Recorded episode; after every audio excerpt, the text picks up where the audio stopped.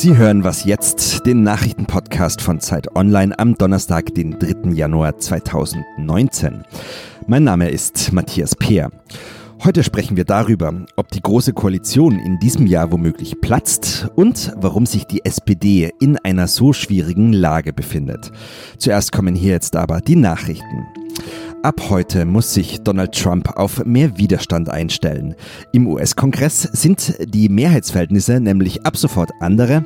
Den Senat kontrollieren zwar weiterhin die Republikaner, das Repräsentantenhaus wird aber ab heute mehrheitlich von den Demokraten bestimmt. Hauptthema in Washington ist gerade der sogenannte Shutdown. Viele Behörden können nicht arbeiten, weil sich die Demokraten und Republikaner nicht auf ein neues Haushaltsgesetz einigen können. Ein Treffen im Weißen Haus hat keinen Durchbruch gebracht. Am Freitag soll es jetzt eine neue Verhandlungsrunde geben. In der CSU kommt es mit Blick auf die Angriffe in Amberg wieder zu einer Diskussion über Abschiebungen. Innenstaatssekretär Stefan Mayer fordert in einem Zeitungsinterview, dass straffällig gewordene Asylbewerber Deutschland umgehend verlassen müssen. Er bezieht sich auf den Vorfall am Samstagabend, bei dem asylsuchende Männer mehrere Passanten attackiert haben sollen. Laut Bayerns Innenminister Joachim Herrmann ist die Abschiebung der Verdächtigen derzeit rechtlich nicht möglich. Die Asylpolitik ist bestimmt auch ein Thema bei der Klausurtagung der CSU-Bundestagsabgeordneten, die heute beginnt. Den Jahresauftakt der Partei besprechen wir hier gleich noch im Detail. Redaktionsschluss für diesen Podcast ist 5 Uhr.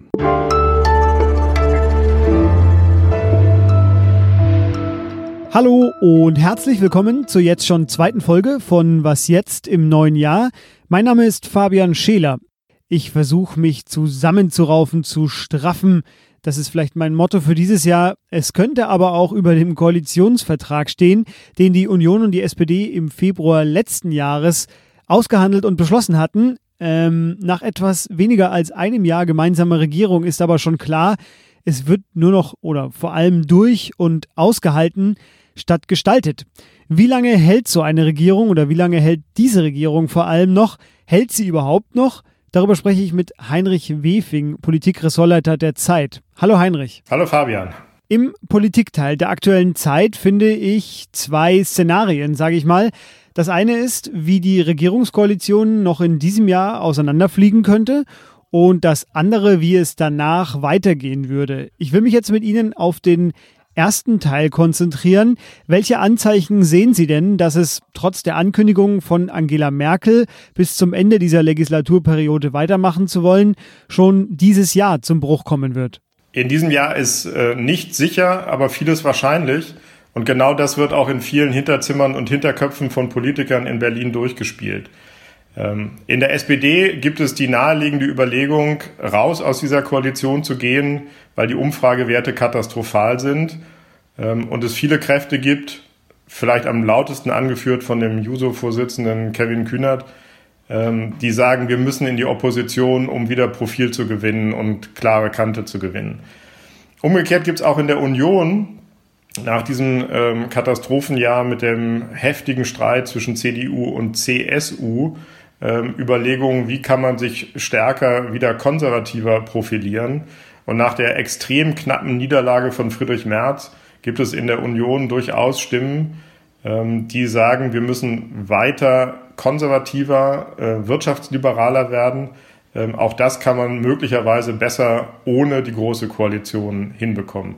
Also in beiden Fraktionen, in beiden Teilen der Großen Koalition gibt es starke Fliehkräfte. Sie haben die SPD schon angesprochen. Die ist jetzt in der Koalition in die Nähe der Einstelligkeit gerutscht. Jetzt sind dieses Jahr auch 3 wichtige Landtagswahlen, wo es dann vermutlich sehr böse ausgehen wird, wenn man jetzt die Umfragewerte anschaut. Da kann die SPD doch auch auf Bundesebene kein Interesse an Neuwahlen haben, oder? Das Problem für die SPD, glaube ich, kann man zugespitzt so zusammenfassen, dass sie nur noch sehr wenig Zeit hat, weil die Umfrageergebnisse so schlecht sind, dass sie aber im Grunde auch nur verheerende Optionen hat. Wenn sie aus der Koalition rausgeht und, wie Sie sagen, in Neuwahlen reingeht, dann droht sie in die Einstelligkeit abzusinken. Wenn sie in der Regierung bleibt, könnte genau dasselbe eintreten. Sie wird noch profilloser, selbst wenn sie gute Politik macht, kann sie das nicht in Wählerstimmen umsetzen. Und allerspätestens nach den Landtagswahlen, die Sie erwähnt haben, und man darf auch nicht vergessen die Europawahl im Mai, nach diesen wichtigen Wahlen werden die Kräfte in der SPD ganz stark werden, um jeden Preis rauszugehen. Das kann dann auch bedeuten, dass es in Neuwahlen geht.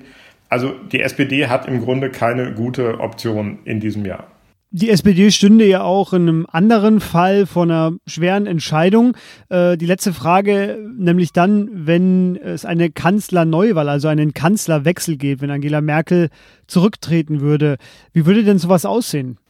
Da setzt das Grundgesetz sehr hohe Hürden für den Austausch eines Kanzlers. Also solange Angela Merkel im Amt bleibt und Amt bleiben will, kann sie niemand aus dem Amt vertreiben. Es sei denn durch ein konstruktives Misstrauensvotum. Dafür müsste sich eine andere Mehrheit für einen anderen Kanzler oder Kanzlerin im Bundestag finden. Danach sieht es im Moment überhaupt nicht aus. Bliebe die Möglichkeit ihres Rücktritts. Rücktritt ist einfach, dann einen neuen Kanzler oder eine neue Kanzlerin zu wählen, nämlich Annegret Kramp-Karrenbauer, ist auch schwierig, denn die SPD wird mutmaßlich den Teufel tun, eine weitere CDU-Kanzlerin mit ihren Stimmen ins Amt zu verhelfen. Also es kann sehr gut sein, dass selbst wenn Angela Merkel zurücktritt, alle Versuche, eine andere Mehrheit zu schaffen, zum Beispiel Jamaika, scheitern und wir auch dann zu Neuwahlen kommen, mit völlig offenem Ausgang. Das wird ein sehr spannendes, ein sehr aufregendes, ein sehr anstrengendes Jahr. Und ich muss sagen, ich freue mich drauf. Deshalb haben Sie auch schon gleich in der ersten Ausgabe des neuen Jahres im Politikteil 2 ausführliche Artikel dazu veröffentlicht. Die finden Sie beide in der neuen Ausgabe der Zeit, die es wie immer ab heute zu kaufen gibt, am Kiosk, vielleicht schon in dem Briefkasten oder Sie sind ohnehin Digitalabonnent. Das war jedenfalls Heinrich Wefing, einer der beiden Politikressortleiter der Zeit. Vielen Dank Ihnen. Vielen Dank, Fabian. Tschüss.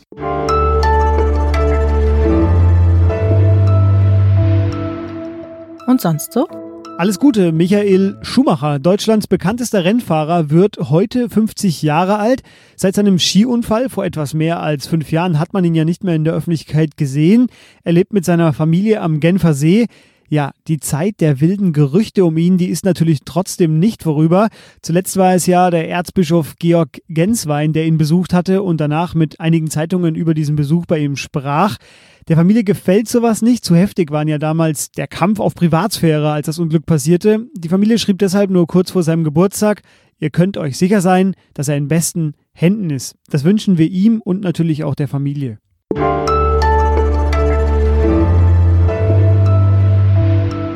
Einmal im Jahr, nämlich gleich am Anfang, bestimmt meistens die CSU die politischen Schlagzeilen. Das liegt daran, dass sich die Landesgruppe der CSU, also alle Bundestagsabgeordneten, immer zu Jahresbeginn in irgendwelchen Klostern in Bayern oder zumindest verschneiten Tagungszentren treffen, um auf einer Klausurtagung das Jahr vorzubereiten.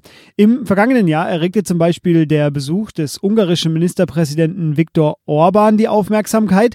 Und mit Michael Schlieben, politischer Korrespondent von Zeit Online, will ich nun über die CSU zu Beginn des Jahres 2019 sprechen und was von solchen Treffen eigentlich übrig bleibt. Hallo Michael. Hi, grüß dich. Also, fragen wir ihn, welche Themen werden denn dieses Jahr Bayern verlassen und dann auch in Deutschland debattiert werden?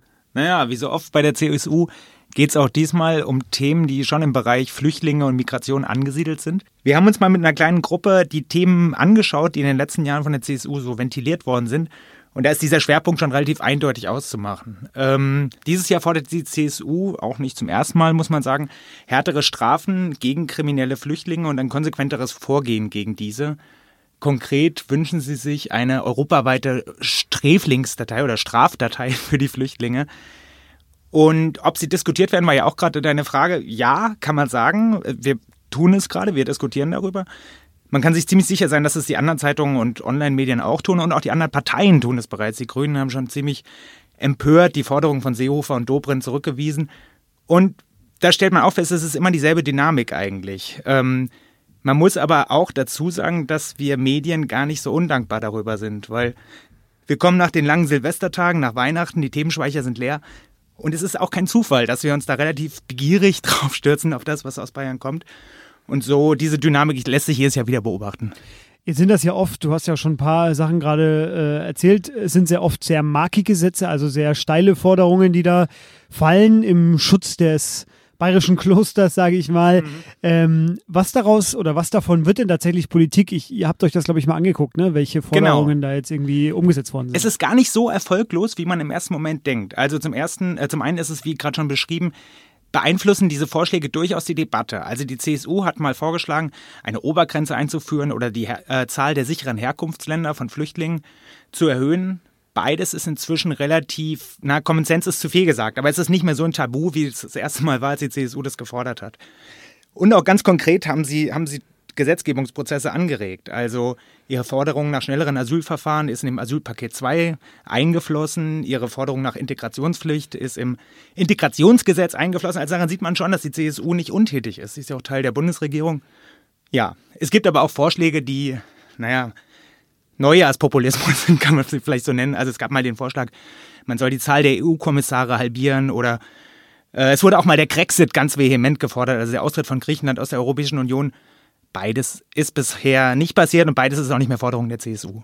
Reden wir noch kurz über die CSU selbst. Die hat sich ja auch neu aufgestellt im vergangenen Jahr. Mitte Januar wird ja auch ein neuer Parteichef gewählt. Welche Rollen gibt es da denn jetzt gerade in der Partei? Also wir haben Söder, wir haben Weber, wir haben Dobrindt. Welche Funktion haben die denn alle? Genau, neuer Parteichef wird Söder. Er ist auch schon Ministerpräsident und somit formell der neue starke Mann der Partei, kann man sagen. Söder hat allerdings ein Problem, er ist nicht besonders beliebt und er gilt auch nicht als besonders glaubwürdig, noch nicht mal bei den CSU-Mitgliedern.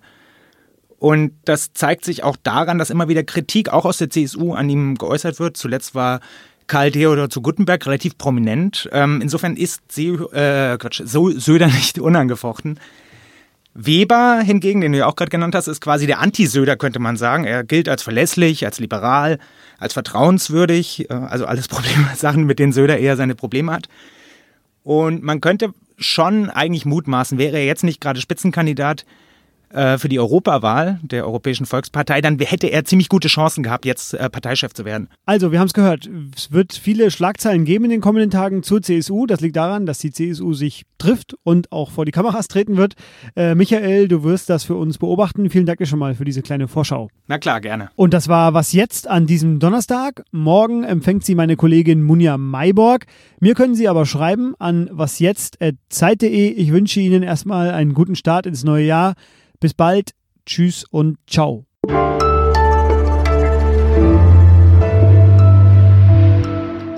das ist gut. Dann nehmen wir es. Direkt, sehr gut.